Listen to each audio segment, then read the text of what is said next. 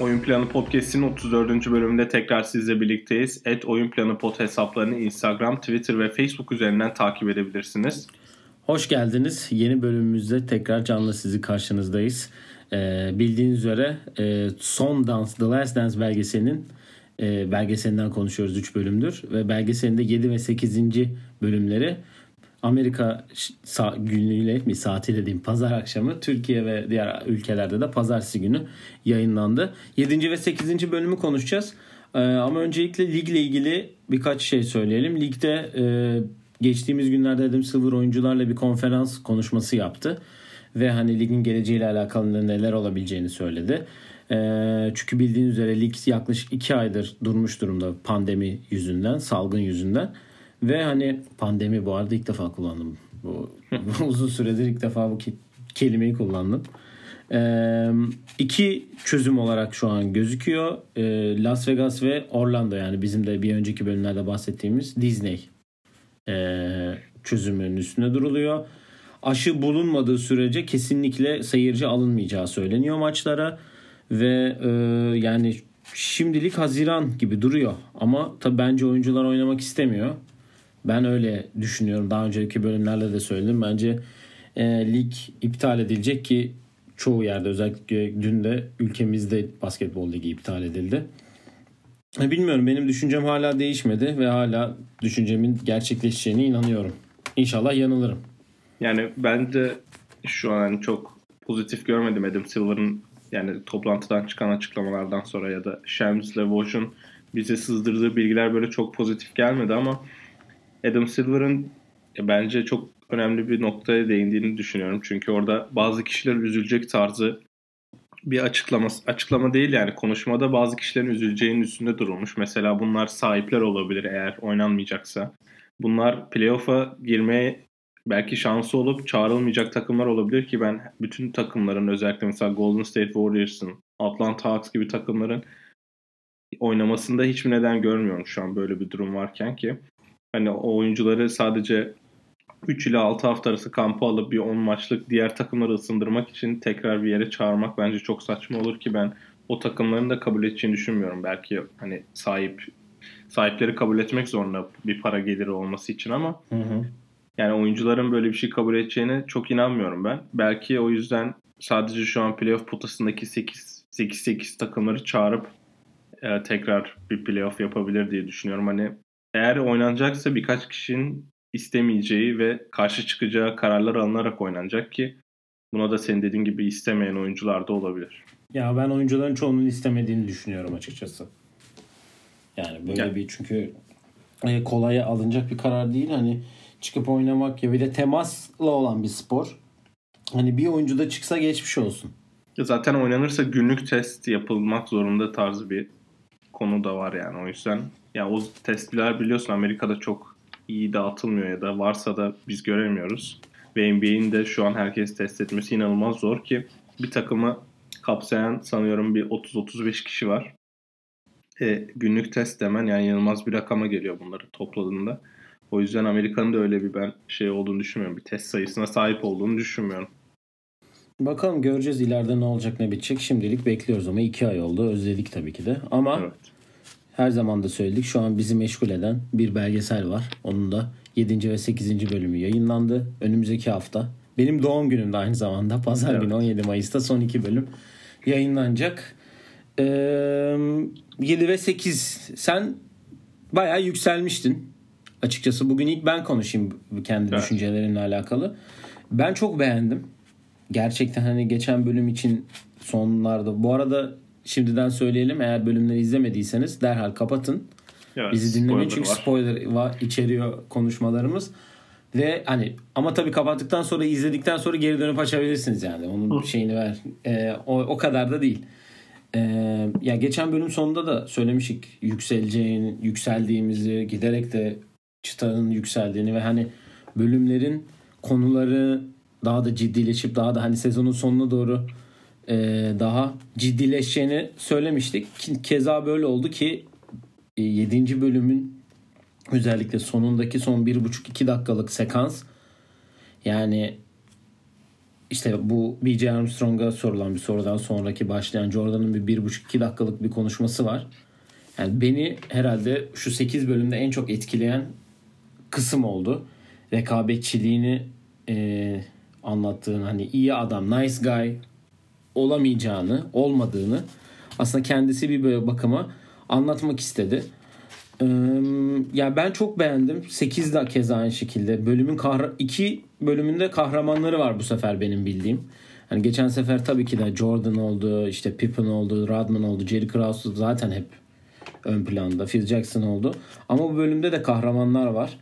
Ee, istersen sen neler düşünüyorsun yani onu söyleyeyim sonra 7. bölüme başlayalım.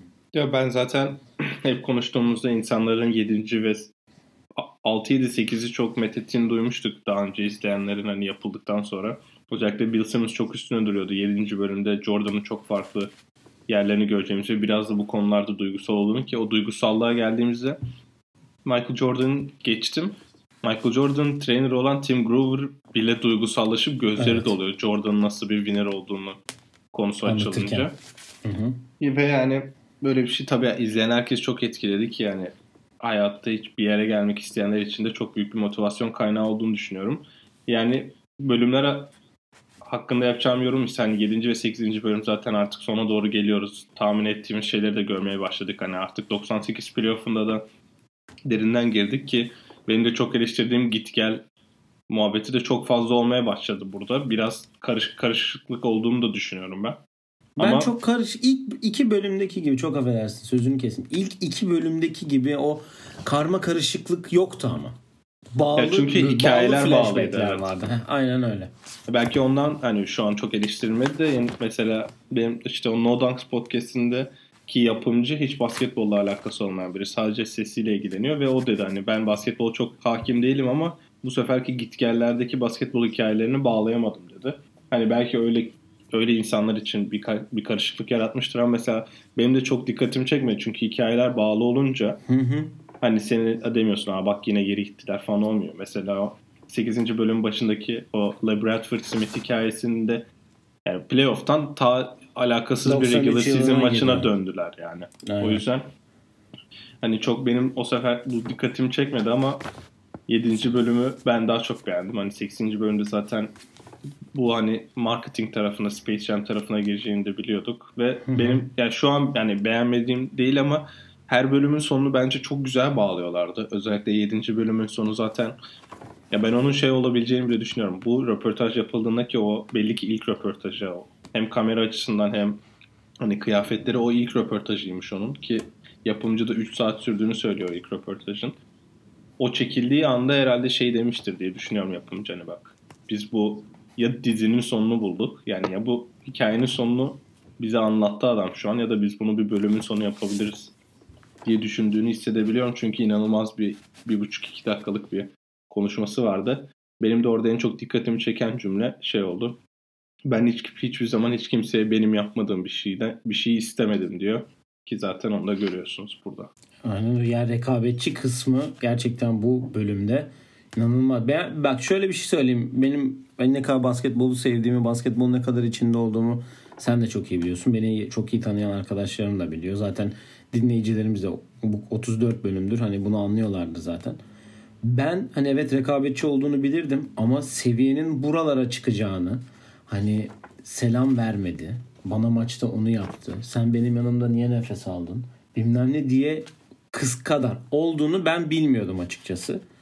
Hani şu benim bildiğim Kobe'nin hani bu kadar küçük şeylere takıldığını, onun da nereden geldiğini görmüş olduk bu arada. Evet. evet. Ee, ya bu iki bölümün en büyük yıldızları bir tane sen söyledin. Bradford Smith. İlk defa hani kime sorsan NBA takip eden çok insan bilmiyordur. Ben hikayeyi de bilmiyordum. Ee, B.J. Armstrong. Ee, tabii ki babası çok fazla bahsediliyor ilk şeyde. Tim Grover senin dediğin gibi ve artık benim de rahatladığım ve ha, bu arada şey var Scott, Scott Burrell var bence bölümün evet. açık ara yıldızı. Yani evet. Açık ara muazzam bir hikaye o da. Ee, ama benim beklediğim açıkçası ve çok istediğim de olan Ahmad Raşat hikayelerinin olduğu bir bölümle iki bölüm oldu. Ben de çok e, çok istediğim ve görmek istediğim şeylerdi. Ve gördük de çok güzel hikayeler de var. Evet 7. bölümden başlayalım o zaman. Ee, ben şey bölüm... söyleyeceğim. Ahmet Raşat demişken yani Ahmet Raşat'ın o kadar iç, iç içe olduğunu biz zaten hani ara ara görüyorduk ama hikayelerin bu kadar geçe kalması Yeni biraz değişik geldi bana. Hiç. Evet. Ya da hani eski röportajı bile olsa hani bir 5 yıl önceden atıyorum bir röportajı. Hı hı hı. Çünkü Ahmet Raşat'ın ne kadar yakın arkadaşı olduğunu zaten ara ara gördük ama hani bu sefer yeni bir şey getirdiğinde hani ilk kez gördük. O yüzden de güzel olmuştu. 7'den başlayalım istersen. Evet. 7. E, bölüm 98'in 98'de Jerry Krause'un olimpiyatların olimpiyat dedim. Playoff'larından önceki basın toplantısından başlıyor ve ilk soruda direkt gazetecinin hani takımı arkadan bıçakladığınızı bıçaklandığınızı düşün bekliyor muydunuz hani takım bu kadar iyi performans sergilemeyeceğini biliyor musunuz diye. Bu nasıl böyle bir şey olabilir falan diye bayağı sinirlenip toplantıyı terk ederek başlıyor ki New, New, New Jersey ile oynuyorlar. Bu soruyu soran da bu arada aramızdan ayrılan Craig Sager. Onu da dipnotunu geçelim. Cidden mi? Evet hatta en sonunda way to go Craig diyor. Bütün e, ilk sorudan hani terk etmesini sağladığı için bütün yanındaki muhabirler way to go Craig diyor ona. Ama ben onu dikkat etmemişim bak. Evet. Ee, New Jersey serisine gidiyor 98'deki e, ilk maçı uzatmada kazanıyorlar falan diye. Sonra 93'e geliyor. Babasının e, ölümünü anlatan bir sekans var burada. E, işte kaybolduğunu sonradan bulunduğunu 3 hafta. Burada en yakın arkadaşı olarak ve kişisel asistan olarak söylenen George Cooler var. Onun babasını alıp beklediğini falan filan o tarz şeyler oluyor ki. Abisini ilk kez görüyoruz. Evet yok öbür bir abisini görmüştük. Bu e, babasının vefatı hakkında konuşan abisini ilk kez görmüyor muyduk ya sanki? Ben sanki onu gördük. Bir kere de öbür abisini de görmüştük ama. Hı, olabilir. Gördük sanki ikisinde diye hatırlıyorum. Babasının anlatılan bir bölümü var. İşte annesine kesinlikle haber verdiğini falan filan. Ve gazetelerin çoğu zamanda e, kumar bağlantıları yüzünden olduğu söyleniyor. Ve e, Jordan da bu bölümde e, babasına artık hani ben basketboldan basketbol bırakmak istiyorum diye sadece babasına söylemiş. Yani ben artık bir motivasyonum kalmadı, bir şeyim kalmadı deyip basketbolu bırakmayı istiyor. Ve ona söylüyor. Babası da onu destekledikten sonra üstüne de babasının da ölümünden sonra ki ne kadar yakın olduklarını hep biliyoruz. Hep anlatılıyor. Hı. Ya zaten daha önceki bölümlerde de gördük. Onu ne kadar etkilediğini de biliyoruz. Ve e, bir gün e, şeyde nasıl diyeyim e, Amerikan Ligi beyzbollarının playoff maçında e, ilk atışı Jordan yapacakmış. Chicago White Sox oynuyor çünkü Toronto'yla. Ve ilk atışı Jordan yapacakmış ve Jordan e, owner'a bu owner'ın adını ben sürekli unutuyorum. Ee, Jerry Reinsdorf. Reinsdorf evet. diye geçen isimler aynı olduğu için. Evet. Reinsdorf aynı zamanda kendisi hem Bulls'un sahibi hem de Chicago White Sox'ın sahibi. Ee, Reinsdorf'a dediği ben bas bırakıyorum demesinden sonra Reinsdorf Krause'u yine kendi clubhouse'una yani VIP odasına çağırıyor. Ve orada söylediği de Michael bırakıyor şaka yapıyoruz falan diye. First pitch atıldıktan hemen sonra da bu haber bir türlü sızdırılıyor ki burada biraz böyle bir şaibe var hani bu içeriden birinin sızdırdığı. Ben hani şimdi Allah rahmet eylesin Jerry Krause tabi de hani ben biraz ondan şüphelendim hemen. Hemen arkasına böyle o öğrendikten hemen arkasına böyle bir şey olması. Ya o da değildir belki de. Benimki sadece düşünce. Hiçbir suçlama değil. Olabileceğini düşündüm. Eee ve ben ben bu konuda hemen bir şey değineyim. Sanırım ilk ya da ikinci bölümde biz burada nasıl Chicago Cubs'ı aşağıladıklarını konuşmuştuk ki ben de bir Chicago Cubs taraftarıyım. 2005 yılından beri yaklaşık 15 yıldır herhangi bir platformda herhangi bir pozitif haber yaratamayan Chicago White, White Sox'ı buradan kutlamak istiyorum öncelikle. Çünkü hı hı. son 15 yılda ilk kez televizyonda güzel bir şey yaparken gözüktüler. o da 90'ların ortasında yaptıkları bir hamleden dolayı Michael Jordan takıma katmalarından dolayı 15 yıl sonra ilk kez insanlar Chicago White Sox'ın bir takım olduğunu hatırladı ki ben bunu White Sox taraftarı arkadaşlarıma da dün ak izlediğim akşam mesaj atarak hatırlattım. Onlar da haklısın dedi. Oraya geçiyorum. Ee, Michael, jo Michael Jordan'ın ilk pitch'e atarken giydiği e, kot takım elbise inanılmaz etkileyiciydi. Onu söylemek istiyorum. Yani ve rakip de bu arada Toronto Blue Jays'miş. Onu Şampiyonmuş o senede. Bu arada e, ben dün e, Zach Lowe'un J. Adande ile yaptığı podcast'i dinledim. Bu maçtan önce Chicago'da bir bir kadın e, muhabir maçtan önce Michael Jordan'ı arıyor ve bu haberi öğreniyor. Ve kadın bu haberin üzerinde oturuyor. Yani haber yapmıyor direkt. Ki zaten biliyorsun o zaman hani Twitter, internet tarzı şeyler olmadığı için yapabileceği tek şey insanları arayıp Michael bırakıyor ve beyzbol oynayacak demek. Ama kadın Jordan'ın çok içeriden bir muhabir olduğu için yani Ahmad Raşat seviyesinde bir muhabir yakınlık açısından.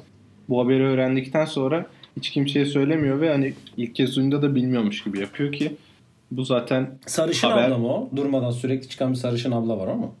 Evet sanırım o çünkü yani en çok konuşanlardan biri o. Ki zaten hani piçi yaptıktan sonra yukarı çıkıyor. Orada bir kalabalık oluyor.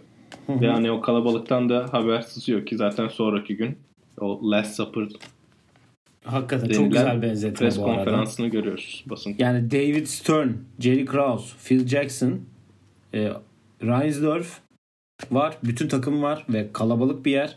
Bütün Chicago resmen yasa giriyor bu arada. Evet. Sürekli bir hani bizim de yer Chicago'ya gidenler bilir o köprüyü geçtikten sonra Michigan Avenue'da köşede böyle bir şey vardır. Bir televizyon e, kanal şey böyle camlar gözüküyor. Orada duruyor insanlar hatta. Lokal, lokal kanalın yani yayınını böyle büyük ekrandan izleyebiliyorsunuz tam orada. Hı hı. Aynen öyle. Hepsi orada ve yani bir dediğin gibi Last Supper gibi olan bir basın toplantısıyla basketbolu bırakıyor. E, ve buradan sonra David Stern'ın ona bir ceza verdiği konuşuluyor. Yani ceza mı bu? 18 aylık beyzboldan şey yapmamı. David Stern'e so- önce Mark Wenzel bu bölümde çıktı bu arada ilk defa gördüm ben. Kendisi bir reporter. Ona so onun çok güzel bir açıklaması var. David Stern gibi kapitalist birinin işte liginin değerinin düşeceğini bilmesinin, liginin en fazla şampiyonluk, en popüler takımının kalitesinin düşmesinin olacak birinin böyle bir karar vereceğine inanıyor musunuz siz gerçekten tarzı bir şey var ki David Stern'e de soruyorlar. O da böyle bir şey olmadığını söylüyor. Sen ama olduğu yönünde bir düşüncem var. Sana onu sorayım. Sence var mı böyle bir şey? Ya ben olduğu yönde tabii düşünene ona inanıyorum. Çünkü hani böyle ben işte o arkadaşıma da yazdım. White Sox arkadaşıma. Kendisi zaten hani Chicago'da doğma büyüme. Hani büyük Bulls taraftarı. Ben onu dedim ki yani bir işte dünyanın en iyisi olduğunu biliyorsun ve ulaşabilecek şey 3 yani en tepeye 3 3 sene üst üste ulaşmışsın. Ve biraz kolay ulaşıyorsun yani takımın ne kadar iyi olduğunu ve diğer takımlardan üstün olduğunu da biliyoruz. Kendisinin ne seviyede iyi olduğunu biliyoruz. Yani bundan sonra yapabileceği yani benim aslında savunmam iki yöne de işliyor. Yani hem bırakmasının nedeni de bu olabilir. Ama ben bırakmamasının yani bunları çok iyi yapabiliyorken niye bıraktığına ben hala anlam veremiyorum. Çünkü sonuçta hani ne kadar rekabetçi bir insan olduğunu da görüyoruz. Ve her rekabeti kazanıyor. Ve her rekabet kazandıkça daha da kazanmak isteyeceği için ben basketbolu niye bıraktığını bu yüzden anlayamıyorum. Çok rahat kazandım 3 sene.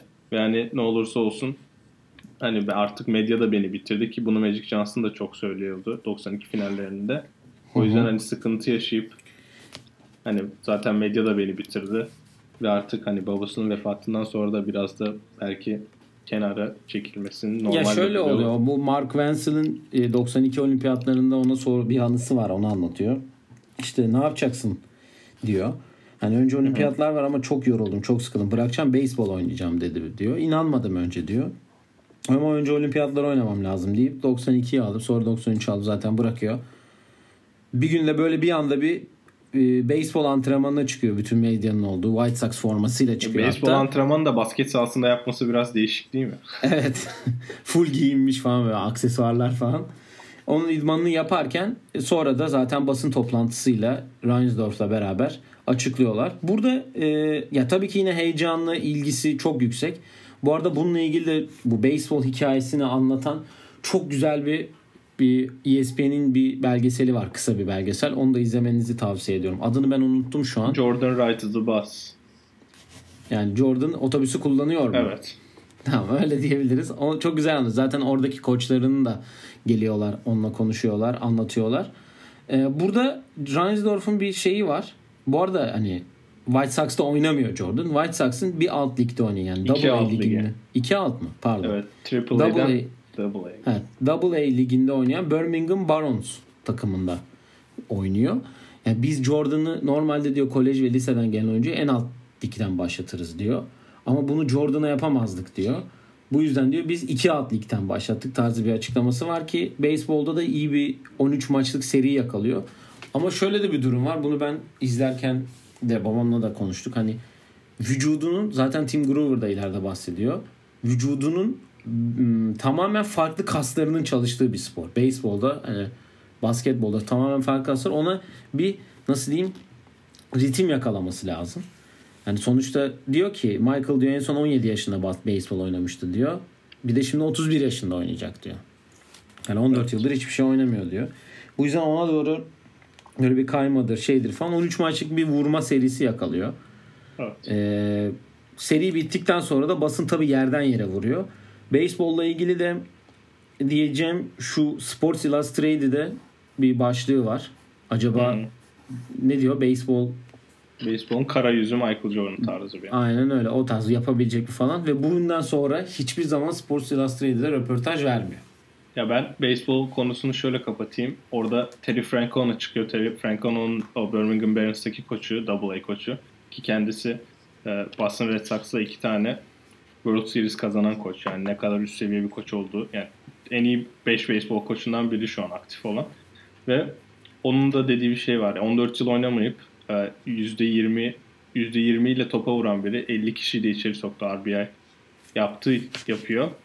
Yani 2 sene değil sonraki 5 sene de beyzbol oynasa bence Major oynardı diyor ki ben o konuda haklı olduğunu düşünüyorum. Yani, Reinsdorf da aynısını söylüyor. Aynen 14 yıl oynamayıp yani 202 vurmak inanılmaz bir olay. Yani bunu bütün beyzbol oyuncuları dedi ki birkaç birkaç tane ben oyuncudan gördüm. Double A'de ben 202 vurmadım diye yazan vardı. Yani 51 de içeri sokmuş. Bu arada içeri sokmuş dediğimiz 51 Sayı aldırmış takım sayı aldırmış yani. Onu demek istiyoruz. Beyzbol bilmeyen arkadaşlarımız için. Evet. Sonra Yani- da beyzbol evet. Ya bu beyzbol konusu hani ne kadar iyi olabildiğini görüyoruz ki zaten hani onu da biraz çözümünü buluyorlar aslında. Hani hızlı pitch hani değişik stilde gelen top atışlarıyla hani onu hani bu kötü yazılar yazılmasının neden olan şeyleri çok iyi oynayamaması bir süre sonra ama yani iki yıl sonraki zaten beyzbolun ayrılmasının en büyük nedeni de bu replacement player dedikleri olay. O olmasa hala beyzbola döneceğini söyleyenler de vardı ki O da 8. bölümde zaten. Evet o hikayede zaten böyle sona eriyor. 98 playoff'un idmanına geliyoruz. bu sefer. 98 playoff idmanına aynen geliyor ve takımı tamam bütün takım arkadaşları neredeyse çıkıp diyor ki inanılmaz bir hani trash talk yapıyor idmanda. Zarar verici yani aşağılayıcı şekilde konuşup. Burada da demin de bahsettiğimiz Scott Burrell arkadaşımızın artık yani bütün üstüne oynama böyle nasıl diyeyim böyle bayağı mind games'de bayağı üstüne oynuyor. Aklına girmeye çalışıyor falan ama hani Scott Burrell o kadar cevap vermiyor ki onun dediğiyle her seferinde. Birkaç görüntüsü de var hatta idmanda böyle aşağılayıcı Jordan'ın yaptığı. Benimle aynı seviyeye çıkmalarını istedim her zaman diyor. Benden korkmalarını değil diyor ama takım arkadaşları ondan korktuğunu anlatıyor zaten. Peki sence Sonra- yani sen cevap verir misin Scott Burrell olsan? Ben Scott Burrell gibi davranırdım. E sen Yukon'dan gelmişsin. Çok süre almayan bir oyuncusun ve dünyanın en iyi basketbol dünyanın en iyi basketbolcusu, dünyanın en popüler 3 3 insanından bir tanesi, en yakın arkadaşın gibi düşün yani. Cevap vermem ki. Ya b- bence de çok normal onun yaptığı ki biz yani bu ya konuşuyoruz son bölümlerde Scott Burrell'ı bu kadar görmemizin bir nedeni var diye. Yani bunun hani karşılığını bir yerde alacağız diye ki bunda net serisinde bir maçta 11'de 9 sayı isabeti bularak Son 23 maçta. sayıyla tamamlıyor ki Aynen. bu arada Nets'in koçu da Koç Calipari buradan kendisine. Aynen. Jordan mesaj 38 atıyor o gün. Ee, Burrell da 23 sayı atıyor deplasmanda. 3-0 eliyorlar. Onu bir tık Sonra bu- galiba üstünde durabilirler diye düşünüyorum. Çünkü Scott Burrell'ı çok gördük ya. Hani bak, Yani Jordan'la bakın Scott biz bunları Burrell'ı- bunları yaptık ve bu adam en sonunda çıktı maçı aldı diye gösterebilirler diye düşünüyorum. Ya orada da şey yapmış. Scott Burrell'in takım arkadaşı var. Gelmiş sonra maçtan. Evet Yukan. İmza almaya Yukan'dan. Hatta diyor ki Yukan'ın kız takımı iyiymiş falan diyor o zamandan. Ya 98'de söylüyor bunu. Şu anda zaten ne kadar iyi olduğunu da biliyoruz. Orada da aşağılıyor erkek takımını biraz tabii. Aynen. Zaten o da cevap veriyor. North Carolina'nın da kız takımı iyiymiş tarzı bir Evet. cevap veriyor adam da. Çok güzel bir sahneydi o da.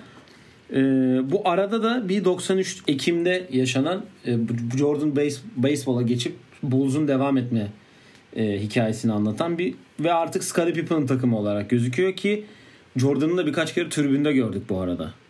Evet ben onu mesela hiç Ben onu- düşünmemiştim. Değil mi? Çok enteresandı yani. Ee, ve burada da Phil Jackson'ın muazzam üçgen hücumunun harika işlemesini anlatıyor ki Scott Pippen, Scottie Pippen'la Jordan ne kadar farklı iki oyuncu olduğunu da biliyoruz.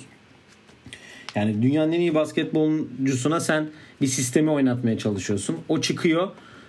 Ee, en iyi top dağıtan belki 3-4 e, kısa forvetten birine oynatmaya oynatıyor bunu ve pas pas yeteneği de olan biri. Tabii ki perfection çıkar ortaya. Yani herkes bundan bahsediyor.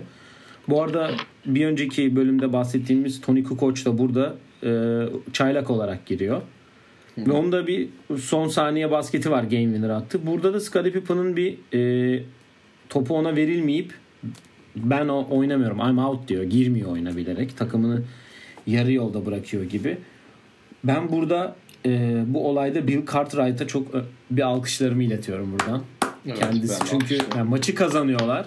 Soyunma odasına giriyor ve ağlayarak takım Scottie Pippen'a sen bunu yapmış olamazsın diyor ki herkes çıkıp Steve Kerr de diğer oyuncular da Horace Grant de kendisine böyle bir oyuncu olmadığını bunu onu nasıl yaptığını anlamadıklarını söylüyorlar ki Scott Pippen da e, pişman olduğunu söylüyor ama yine olsa yine yaparım diyor. E, onu, Evet, çok- onu yakaladım mı bilmiyorum ama Evet, Türkler için çok tanıdık bir cümle değil mi? Yine olsa yine yaparım.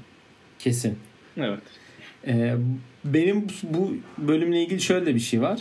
Ee, bilmiyorum dikkat ettin mi? Chicago Bulls maçını izlerken Jordan soyunma odasında izliyor. White Sox soyunma işte Birmingham soyunma odasında. North Carolina şortu yine oradaydı. Evet. Ve 3 tane Arkada. makara falan vardı arkada. Evet arka ve North Carolina şortu Space Jam'i izleyenler de çok iyi bilir. Onun için uğruna inandığı maçlardan önce ısınmada hep giydiği şortu. E, hatta Bugs Bunny ve e, Duffy'nin yanlışlıkla köpeğe yem olmayasına sağlayacak şortu da diyebiliriz. Ve sonra da işte 7. bölümün sonunda da B.J. Armstrong'un onunla ilgili "Ni- Not a Nice Guy dedikten sonra anlattığı o 1-2 dakikalık sekans geliyor ki en sonunda da winning has a price diyor ve ağlayarak time out diyor ve 7. bölüm bitiyor. Ya ben son bölüm bölümün sonu için birkaç şey diyeceğim. O senin dediğin hani o B.J. Armstrong'un dediği şeye Luke Longley o Bulls takım arkadaşı e, o, o dönem yaptıklarından dolayı Avustralya medyasında hiç e, röportaj isteklerini geri çeviriyormuş. Çünkü hani ben Jordan hakkında konuşmak istemiyorum. Hani o takım arkadaşı olarak hiç iyi bir takım arkadaşı değildi yaptıklarından dolayı hiç kimseyle konuşmak istemiyorum diye bir açıklaması olmuş. Hadi Ve ya. evet e, o çok tabii yani değişik yerler. Bunu herkese kabul edeceği bir davranış olmadığını zaten kendisi de söylüyor. Benim 93 hakkında diyeceğim tek bir şey var. E, üçgen hücumun Michael'sız e, işe yaramayacağını söyleyen birkaç muhabir vardı. Ve o kesitleri de gördük ki. Yani geçen bölümlerde Michael Jordan üçgen hücum geldi diye inanılmaz sinirleniyor. Çünkü kendisinin de dediği gibi herkese eşit eşit hücum olanağı sağladığı için konuşmuştuk daha Michael Jordan istemiyordu yani. bunu. Ve yani bunu Michael zaten bunun işlemesinin nedeni Michael tabii tek başına çok iyi oynayabiliyor. Top dağılımının eşit olduğu için çok iyi işe yarıyordu. E Michael Jordan olmayınca da ve takım zaten oynamayı biliyor. Yani zaten işe yarayacağı bence kesin gibiydi ki zaten soruda görüyoruz. O Zaten Pippen, o sene o Pippen olayına geldiğimizde de o sene hani Kukoc diyor benim çok game win'im vardı ki videolarını da gördük. Evet. Yani playoff maçında yapması özellikle Knicks'e karşı bir playoff maçında yapması bence Evet. inanılmaz bir olay ki Jordan da diyor hani bu onda lekeleyecek. Ki onunla da ama ilgili sonra sanırım çok iyi bir seri geçirmiş. Evet çok iyi bir seri geçiriyor. Hani o Ewing üzerinden yaptığı maç da bu seride. 7 maça kadar gidip ama 7. maçta New York'ta kaybedip eleniyorlar. Yani bu sanırım bu belgeselde var mıydı yoksa başka bir yerde mi izledim tam hatırlayamadım da bu maçı izlerken e, Birmingham beyzbol takımının soyunma odasında izliyorlarmış maçı ve Jordan demiş ki bak Phil bu seti koça çizecek. Pippen'ı attırmayacak demiş molada. Ve zaten öyle de oluyor. Ve Pippen zaten sahada çıkmıyor. Ben orada Phil Jackson'ın da bir koç olarak duruşunu çok beğendim. İstemiyorsa çıkmasın.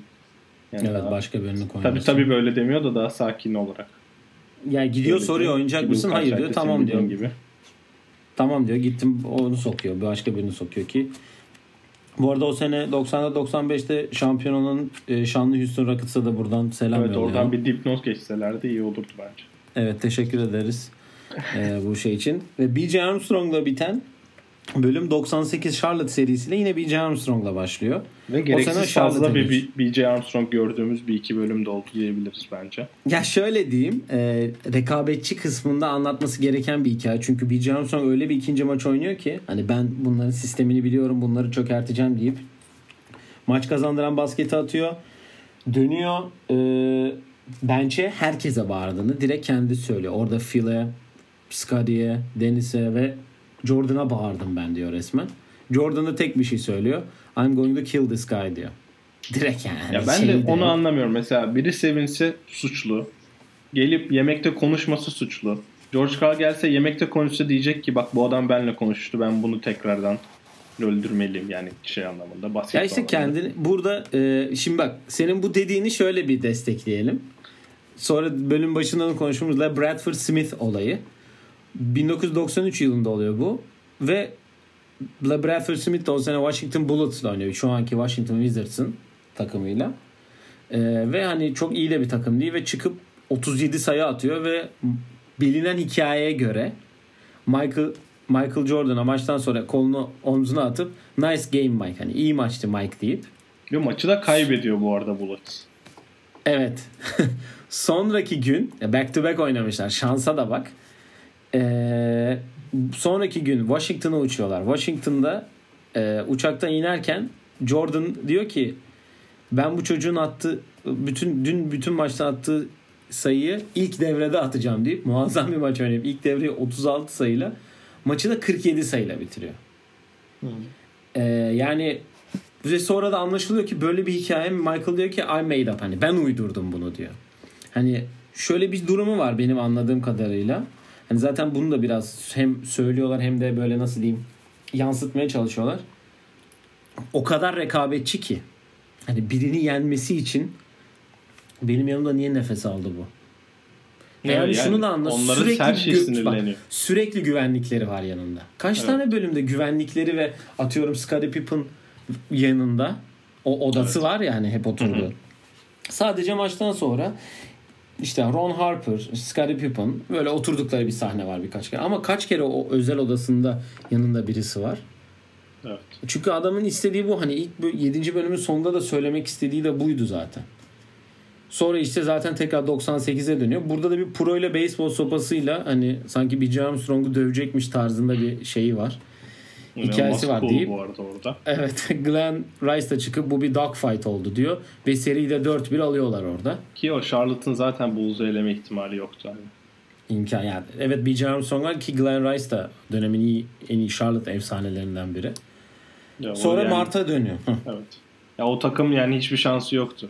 Bulls karşısında biraz değişik bir portre çizmişler o takım hakkında ama hani B.J. Armstrong'u da bağlamak için güzel olmuş ki sonra B.J. Armstrong'un 95'e dönüp Michael Jordan'a Baker Square'de bir kahvaltıya gidelim diyor ki Baker Square'de Chicago'nun güzel kahvaltı mekanlarından biridir. Hı hı.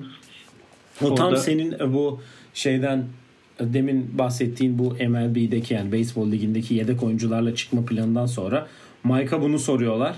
Mike bunun parçası olmayacağım deyip White Sox idmanı terk edip sonraki gün şimdi senin anlattığın konuya geçelim. Orada söylüyor çünkü. Ve ondan sonra zaten iki kelimeyle o Tim Grover'a kısa ve basit bir şekilde basketbol döndüğünü açıklatıyor.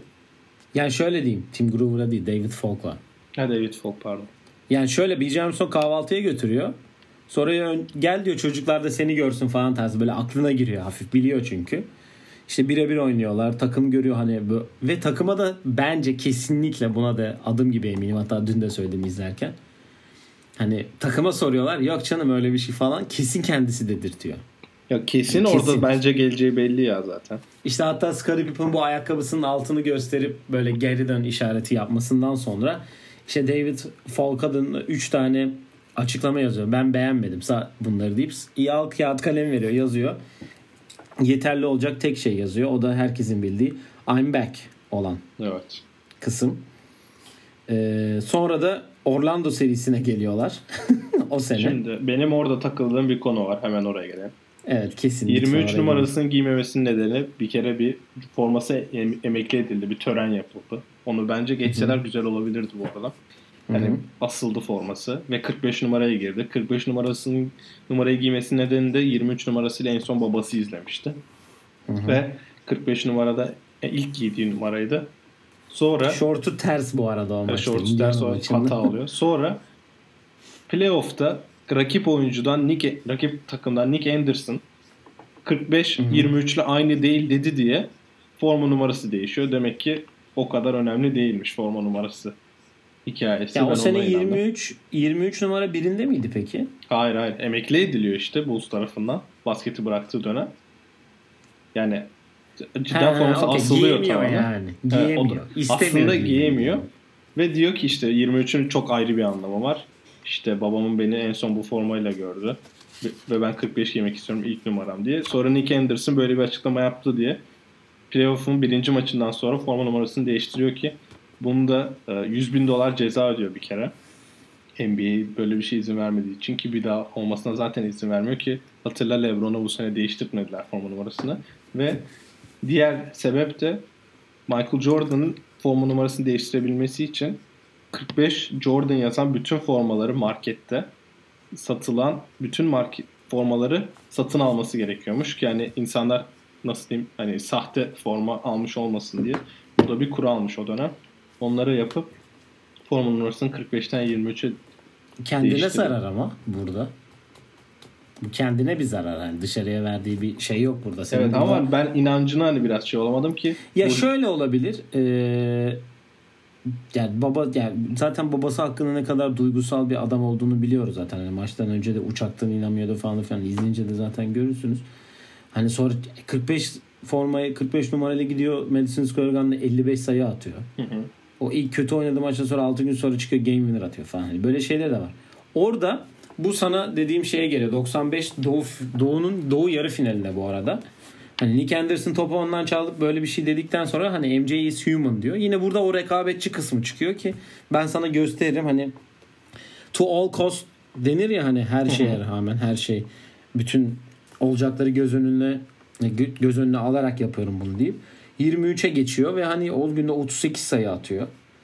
Ama işte çok fazla yorgun olduğu söyleniyor falan filan. Ki ben buna Yani. asla inanmıyorum. Kendisi 31 sayı ortalamayla oynuyor seride. Phil Jackson da biz takım olarak full full gücümüzdeyiz diye de bir açıklaması var. Yani bu şey Ve hikayesine asla inanmıyorum. Yorgun hikayesine. 4-2 eleniyorlar ki rakipte Shaq var. Horace Genç Grant, Shaq. Penny Hardaway. Aynen Penny Hardaway'in en iyi dönemleri. Nick Anderson var. Dennis Scott var. Horace Grant var. Yani bu takım çok iyi. Ve yani Finalde ne oldu orada NBA finalinde? ben. Ya işte mesela Houston diyebilirlerdi. Bunlar orada gitti Houston'a elendi diyebilirler diye düşünüyorum. Evde süpürge varsa bu kelimeyi ben şu an süpürge tutunarak söylüyorum. Nick Anderson da. Michael Jordan'a karşı kendisini savunabiliyor. Bir şeyler yapabiliyor. Gidiyor 4 tane for kaçırıyor NBA finalinde. Yapacak bir şey yok atsaydı kardeşim. Evet.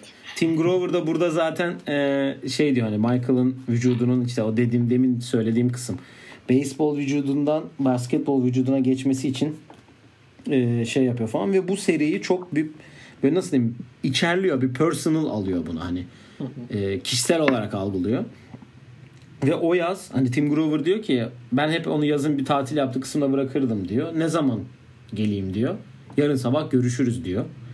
Ve e, belki de bütün çocukluğumuzun ve en güzel anlarına olan Space Jam filminin çekildiği döneme geliyor.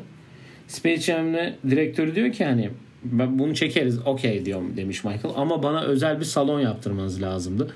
Hmm, acaba bunu en son Space Jam 2 filminde kim yaptı? Kendine özel salon yaptı çalışmak için. Ama çok normal ya zaten. Hmm. He, aynen. Yani büyük gerçekten koskocaman bir saha.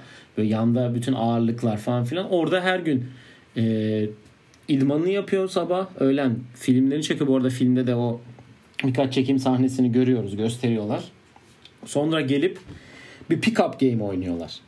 Buradan e, Chris Brickley'e evine gitmesini ve tamamen o Black Ops Basketball dediği e, New York'taki o bütün NBA oyuncuları scrimmage yaptığı yeri kapamasını söylüyorum. Çünkü daha önce yapılmış bir şey. Kendisine evine gitmesini söylüyorum. Şaka bir yana çok özel ve pick-up'lar oluyormuş. Bir 2 saatlik 3 saat süren Reggie Miller'lar. Dönemin en iyi oyuncuları. Reggie Miller, Patrick Ewing, Juwan Howard vardı onu gördüm. Başka Scottie Pippen geliyor. Dennis Rodman orada. Yani herkesin gidip Warner Bros. stüdyolarında bir pick-up game oynuyorlar. Burada da şöyle bir e, incelik var. Jordan'ın o rekabetçiyle falan. Bir scouting report çıkarttığını sen de düşünüyor musun? Zaten diyor ki biz oyuncuları scout yapıyorduk diyor. Onlar oynuyordu Yani- ben onları öğreniyordum diyor ki burada zaten inanılmaz belli. Yani zaten herkese karşılıklı pick-up oynadığında bile anlarsın. Yani mesela LeBron'la Kevin Durant oynadı o senin Chris Dediğin sen salonda falan. Yani insanları izledikçe, karşılıklı oynadıkça o neler yapmayı sevdiklerini, neler yaptıklarını zaten mental olarak aklında kalıyor ki hani Jordan gibi rekabetçi birinin yapması inanılmaz normal bence bunu. Kesinlikle. Burada bence bizim en kaçırdığımız fırsat, izleyici olarak kaçırdığımız fırsat, e, dün Bill Simmons podcastinde söyledi. Bu o Jordan Dome dedikleri yerde oynanan scrimmage'lardan olan tek görüntü buymuş. Yani başka bunun başkası yokmuş. Sadece bu görüntüler Çekmemiş varmış o kimse. scrimmage'lardan. Daha çekilmemiş yani. İnanılmaz bir şey. Çekildiğini düşünüp yayınlandığını düşünsene be. Zaten biri İnanılmaz. demiş yani biz tamam anladık. Yani Jordan'ı biliyoruz zaten. Şu şeyi yayınlayın da izleyelim bakalım diye insanlar Yani. Reggie Miller'ın dediği şey hayatımın en iyi performanslarını oradaki sağ gösterdim diye bir açıklaması da var. Bunu Tam Reggie. Miller'lık mekan aslında orası. Tam. Zaten Aslında- kendisi de bölümün sonunda da kendisini belli edecek. Ona da geleceğiz. evet. Ee, sonra zaten film bitiyor, yaz bitiyor derken 95-96 hazırlık kampı başlıyor ki e, Steve Kerr'le yaşadığı bir yumruk yumruğa kavga var burada da. Her Hani fırsatta burada- dinlediğimiz yine. Her fırsatta dinledim. Yani Steve Kerr'ün her fırsatta anlattı diyelim. Burada benim hoşuma giden hani ben takımın en kısası ve en güçsüzüne vurdum. Kendimi ondan ya kendimi çok küçük hissettim diye de gösterdiği bir bölüm var. Bu zaten hani bu kadar antrenmanın, bu kadar şeyin, bu kadar hani idmanlardaki e, sertlik seviyesinin yüksel yüksek olmasının karşılığında 72 onluk o muazzam sezonlarıyla e, nasıl diyeyim taçlandırıyorlar ki e, buradan Draymond Green'e e, arabasına gidip ağlamasını tekrar e, e, söylüyorum ki o zamanın tişörtleri, şapkaları da var. Hani 72 Hatta on- Reşat forması ay tişörtünde paylaşmış. Evet dün gördüm ben de. Aa ne buldum falan tarzında. Şimdi Draymond Green'e niye böyle bir şey söyledim? Bildiğiniz üzere Golden State 2016'da 73-9 yapıyor. Ama Şampiyon olamıyor. şampiyon olamıyorlar. Ee, ve şöyle de bir tişörtü var. Chicago Bulls'un daha o sene şampiyon dahi olmadan hani 72-10 şi- e, yüzük olmadan hiçbir şey tarzında bir açıklamaları var ki o sene zaten Miami'yi, New York'u ve Orlando'yu 4-0'la geçiyorlar. İn- intikamını alıyor ve finalde de Seattle'la eşleşiyorlar. Evet. Yani onunla ilgili çok enteresan çünkü o dönemin koçu George Karl, Seattle'ın Gary Payton, yılın savunmacısı Sean Kemp de MVP'de ikinci bitirmiş o seneyi. Ee, burada da şöyle bir şey deniyor. En fazla iki yani NBA finallerindeki en nasıl diyeyim e, dengesiz matchup olarak söyleniyor ki bu bunu ben 2007 finalleri için de söyleyebilirim. Hani LeBron'un. Cleveland'ıyla San Antonio'nun o mu- muazzam üçlüsüyle çıktı. O da zaten 4-0 bitiyor. Ya burada da Gary Payton olayı var. İnanılmaz bir o şeyde o Jordan'ın Gary Payton'a iPad'den izleyip verdiği tepki. İnanılmaz bir şey. Bu George Karl olayı var. Sen onunla ilgili demin bir şeyler söylüyordun. Hani ne düşünüyorsun o konu hakkında? Ya mesela Yani orada George. Karl gelip konuşsa diyecek ki bak finalden önce ne kadar samimi ben bu adamı yeneceğim de diyebilir. Ama gelmediği için bak benim yanıma gelmedi yine yeneceğim diyor ki sonra George Karl e, burada Bunu- Amerika'da yayınlandıktan hemen sonra E ESPN'in programına bağlandı dedi ki evet konuşmadım çünkü hani finalden önce rakip oyuncuyla hani bir temasa girmek istemedim diyor. Hani Jordan öyle alıyor ama George Karl gelip konuşsa bence Jordan şey de diyebilirdi ama Hanım. Bak ne kadar samimi ben yarın bunu yeneceğim. Her maçtan sonra da söylemiş bu arada. Burada Ahmet Raşat kendisi de söylüyor. Bu arada dördüncü maçta da Gary Payton dördüncü maçtan önce Gary Payton diyor ki ben tutacağım onu ben onu hallederim falan ki çok iyi de bir maç oynuyor o sene. O maçı çok iyi oynayıp kazanıyorlar zaten. Peki sana bu George Carl olayıyla ilgili bir şey soracağım. Demin bahsettik zaten. Hani nefes alan adama bile benim yanımda niye nefes aldı deyip ben bu adamı bir yeneyim. Hani rekabetçiliği muazzam bir seviyede. Ben hani NBA tarihinde daha rekabetçi bir oyuncu olduğunu düşünmüyorum. Hani LeBron Evet. bu kadar LeBron onunla kıyaslanan bir oyuncu. Herkes bunu söylüyor. Bu Yok, kadar rekabetçi bu midir kadar sence? değil, asla değil. Bu kadar değil. Evet rekabetçi kesinlikle öyle ama bu kadar değildir. Şöyle bir sorun var. Ee, George Karl başka hangi bir basketbolcuyla problem yaşadı? Yani bir kere kendi son yazdığı kitapta herkes tarafından tepki topladı. inanılmaz tepkiler topladı. Ya benim Evet. sorumun cevabı var aslında. 2-3 Yani tane Kobe cevabı var aslında. bildiğimiz. Senin dediğini onu biliyorum da mesela son Carmelo ile de yaşadığı için de hatta Evet inanılmaz sıkıntılar sebebi. yaşadı. Sanırım Demarcus Cousins'e de çok ağır laf ettiğini Evet aynen öyle. hatırlıyorum. Ya burada ben aslında Jordan'a hiçbir pay düşmüyorum çünkü yani George Karl'ı da biliyoruz. Hani çok iyi bir koç olabilir, başarılı bir koç da olabilir ama kişilik olarak hani Kobe'yi All-Star maçında sonunda hiç oynatmaması. 98 All-Star'ı o galiba. Ve Evet, 2003. Yok ya Jordan'ın son All-Star'ı 2003 galiba. Hı hı. Ee, tabii Batı koçu çünkü oraya geliyor. Hani onunla oynatmamasından Jordan şey Kobe de diyor ki hatta kendisi bir podcast'te ben bu adamla karşılıklı ne zaman oynarsam bu adamı hep yeneceğim diyor. İşte burada da aslında ikisinin ne kadar yine benzerliği ortaya çıkıyor. Kobe de rekabetçiydi. Ama Jordan'ın iki tık, üç tık altında rekabetçiliğiydi. Yani her şeyini almış, rekabetçiliğini bile almış. Evet. O kadar söyleyebiliriz. Yani bu konuyla alakalı zaten bütün bölüm hani şey söyledik. Rekabetçiliğini bu iki bölümün ne kadar anlattığını şeyini. Sonra da belki de 8 bölümlük e, şu ana kadar olan 8 bölümlük kısmın en duygusal anı. 96 senesinin NBA finallerinde 6. maçı babalar gününe denk geliyor. Ve Jordan hani çok gergin olduğunu, çok maçın onun için çok böyle nasıl diyeyim normal bir maç olmaz. Zaten bunu da gözleri dola dola anlatıyor. Ee, Ahmad Raşat da aynı şekilde burada birkaç şey söylüyor ki benim burada ilk defa hep gördüğümüz bir görüntü vardır. Jordan Onu yerde ilk kez sesli gördük değil mi? ilk kez sesli gördük ve nasıl ağladığını, nasıl katıla katıla ağlıyor belki. Ya Bunu söyledik. Burada dikkatimi çeken şey yani Jordan o Gary Payton hani kendi çapında ben Jordan tutabildim diyor. Jordan gülüyor. Oraya okeyim. Hani cidden bir maç kötü oynamış. Ona bir şey demiyorum da bu iki mağlubiyette Scottie Pippen'ın ilk maçta 20'de 5 atıyor. ikinci maçta 17'de 4 atıyor.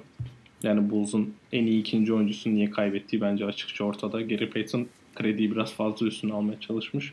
O yüzden Jordan'a da biraz hak veriyorum bu konuda ki zaten son maçta da Yine Jordan çok iyi oynamıyor ama yani 87-75 biten bir final maçında da Acayip inanılmaz yüzdeli atmak zorunda değilsin yani. Acayip skorlar düşük bu arada ya. Cidden öyle Evet. yani. Hani bütün genel ben şey skorları gösteriyor hep. Sonra işte e, ailesine selam veriyor. That's for dad yani baba içindi diyor. Sonra Mayıs 98'e dönüyor. E, son sene artık playoffları başlıyor. Burada da e, Reggie Miller yapmaması gereken çok talihsiz bir nasıl diyeyim yoruma imza atıp e, you're gonna retire seni emekli edeceğim diyor. Etti aslında. Yani ya bir bakıma ama şampiyon o edemedi yani. Evet. Indiana serisiyle bölümde bu kelimenin alt cümlenin arkasına hemen bitiyor. Yani dediğim gibi çok yüksek iki bölüm izledik. Çok e, hype'ı acayip yüksek bir iki bölüm. Yani Jordan'ın gerçekten hani demin de söyledim. Bizim kadar tanıyanların bile belki bilmediği seviyedeki rekabetçiliğini gösteren. Yani babam bile dedi ki ne yapıyor ya adam selam vermedi diye yapmadığını bırakmamış falan diye tarzında Aynen yorumları öyle. da var onun. Yani hani bilmiyorum ben çok etkilendim. Çok da iyi oldu. Hani ben 7 ve 8. bölümü tamamen yani 9-10 da görebileceğimiz şeyler tabii ki o işte flu game çıkacak büyük ihtimal ortaya. Onunla ilgili bir sürü şey var. Tabii ki o Utah serileri, işte 6. şampiyonluğu. Hani görebileceğimiz ne kaldı diye düşünüyorum ama bunlardan başka hiçbir şey kalmadı. Belki de Beşinci Artık şampiyonluğu bu- görmedik aslında. Değil mi? bu böyle 96-97 mi? Evet. Tabii 4 oldu. 5'i göreceğiz Evet, şimdi. beşi dediğin göreceğiz. gibi. Dokuzun 9'da sonunda 5'i herhalde. görürüz. Aynen. Ee, onda da zaten o son seneyi görürüz ki ben daha fazla daha da fazla bilmediğimiz görüntüleri görebileceğimizi düşünüyorum. Evet bence zaten 98'e geldik mi tamamen hani bizim beklediğimiz görüntüler olacağını Sen de artık ben. mutlu olacaksın diye Ya düşünüyorum. ben bu iki bölümde hani belki çok hani görmediğimiz görüntüler yoktu ama hikayeyi çok güzel bağladıklarını düşünüyorum. Hani belki bölüm sonlarını inanılmaz etkileyici yapıyorlar. Hı hı. O Çok yüzden- güzel bağlıyorlar. Aynen. Bir tek 8. bölümün sonunda hani Miller diyor. "Böyle Bizim kazanabiliriz tarzı bir şey diyor. Yani zaten kazanmadığını Yavaş. bütün dünya biliyor da. Hani belki orada hani direkt Reggie Miller'la başlayacaktır. Ya da E, hani onu- başta biraz gösterip hemen flashback yapıp belki 5. yüzüğü gösterecektir diye bekliyorum ben. Ya da onu böyle iPad'den yine Jordan'a gösterip o açıklamaları hep dinletiyor ya. Onun Ya onun tepkisi olacağını çok zannetmiyorum. Reggie Miller zaten değişik konuşan bir arkadaşımız illaki. kendisine Jordan maç anlatmamayı da evet. de şey yapıyoruz. Evet. Hak Lütfen. etmiş yani diyelim. Evet. Şey, e, yani bir Game of Thrones finali son sezon değil de hani bölüm sonları sanki ona yakın böyle ilk 4 sezondaki o bölüm sonlarını düşünürsek. Sen tabii o sezonları izlemedin değil mi? 4-5'ten de aldın sen. Evet ya aslında hani bu hikaye benzerlik açısından böyle build-up'ı çok güzel. Sonunun da çok güzel olacağını hepimiz biliyoruz ama nasıl geleceğini herkes inanılmaz merak ediyor. Özellikle o yani çok bahsettik 7. bölümün sonunda. Hı hı. Ben sonunda da öyle bir şey olacağını düşünüyorum. Hani en sonda Jordan işte ben bunları bunlar için yaptım. İşte şimdi 6 yüzüğüm var falan diye bir hani Böyle şeye bir benziyor 6-5 zaten. Parmağını tane- gösterir mi? That's Why I Succeed diye bir tane reklamı var. 7. bölümün sonu biraz ona benziyor. Hani sonunda da ben böyle bir şey yapabileceğini düşünüyorum. Sana bir sorun var. Ben hani maç o 5. Babalar Günü'nde kazandığı 5. 4. şampiyonluktan sonra söylüyor işte kız oğullarını falan. Biraz araştırdım ne yapıyorlar ne diyorlar diye. Kızının kimle evli olduğunu biliyor musun? Yok. Bilmiyorsun. Yok. Ee, o zaman sana şöyle bir factle programı kapatalım. Sen de son cümlelerini söyle. Ee, ülkemizde Galatasaray forması da giymiş. Bak şimdi bak. Rakim Christmas'la evli kızı. Hatta çocuğu Aa. da varmış. Geçen sene e, çocukları olmuş. Hatta ben de bugün Instagram'da gördüm. E, Böyle bir fact vereyim dedim sana. Hani factleri sen veriyorsun ya Ne, burada. değişikmiş hakikaten. Hiç, yani Harbi güzel bir fact yani. Oğullarını ara ara Ee, görüyoruz. Oğulları da zaten basketbol Bence çıkacaktır. oyna. Aynen Son- ben oğullarının son bölümde. Ben aslında Babalar Günü hikayesinde çıkabileceklerini düşündüm. Bir tanesi Twitter'da aktif. Bayağı hep tweet atıyor. O Marcus. çıkmadı. Aynen Marcus. Ee, onların Space Jam'de bir Jordan görür müyüz peki? Ya ben sanmıyorum ya öyle bir şey olacağını. Olur belki yani böyle bir tribute yani bir Ha, bahsi geçer tribute kesin olarak de. ola bahsi kesin geçer de kendisi olacak mı zannetmiyorum. Belki olabilir sürpriz yani kimlerin olacağını tabii de açıklananlar var olmayacak falan bilmiyoruz. Zaten Kobe'nin bile bir bölümü olacağı söyleniyor. Neyse Evet. Bakalım son iki bölüm biz de hype'tayız bekliyoruz üzülüyoruz bitecek diye ama bana da güzel bir doğum günü hediyesi olacak herhalde. Evet. Pazar, pazar günü. Eee, var mı eklemek istediğin bir şey? Yani bekledik. Uzadı çünkü kapatalım yani. Evet şu aralar yani bek yani her hafta bekliyoruz pazar gelsin diye. Hafta cidden sona eriyor. Bayağı hızlı geçti. Hani beklentilerimiz inanılmazdı. Beklentileri bence toplam şekilde izlediğimizde bir daha izlediğimizde kesin karşılayacağı karşıladığını Arka arkaya bir 10 yaparsın sen. evet yani o yüzden hepsini bence inanılmaz bir etki bırakacağını düşünüyorum herkese izleyen.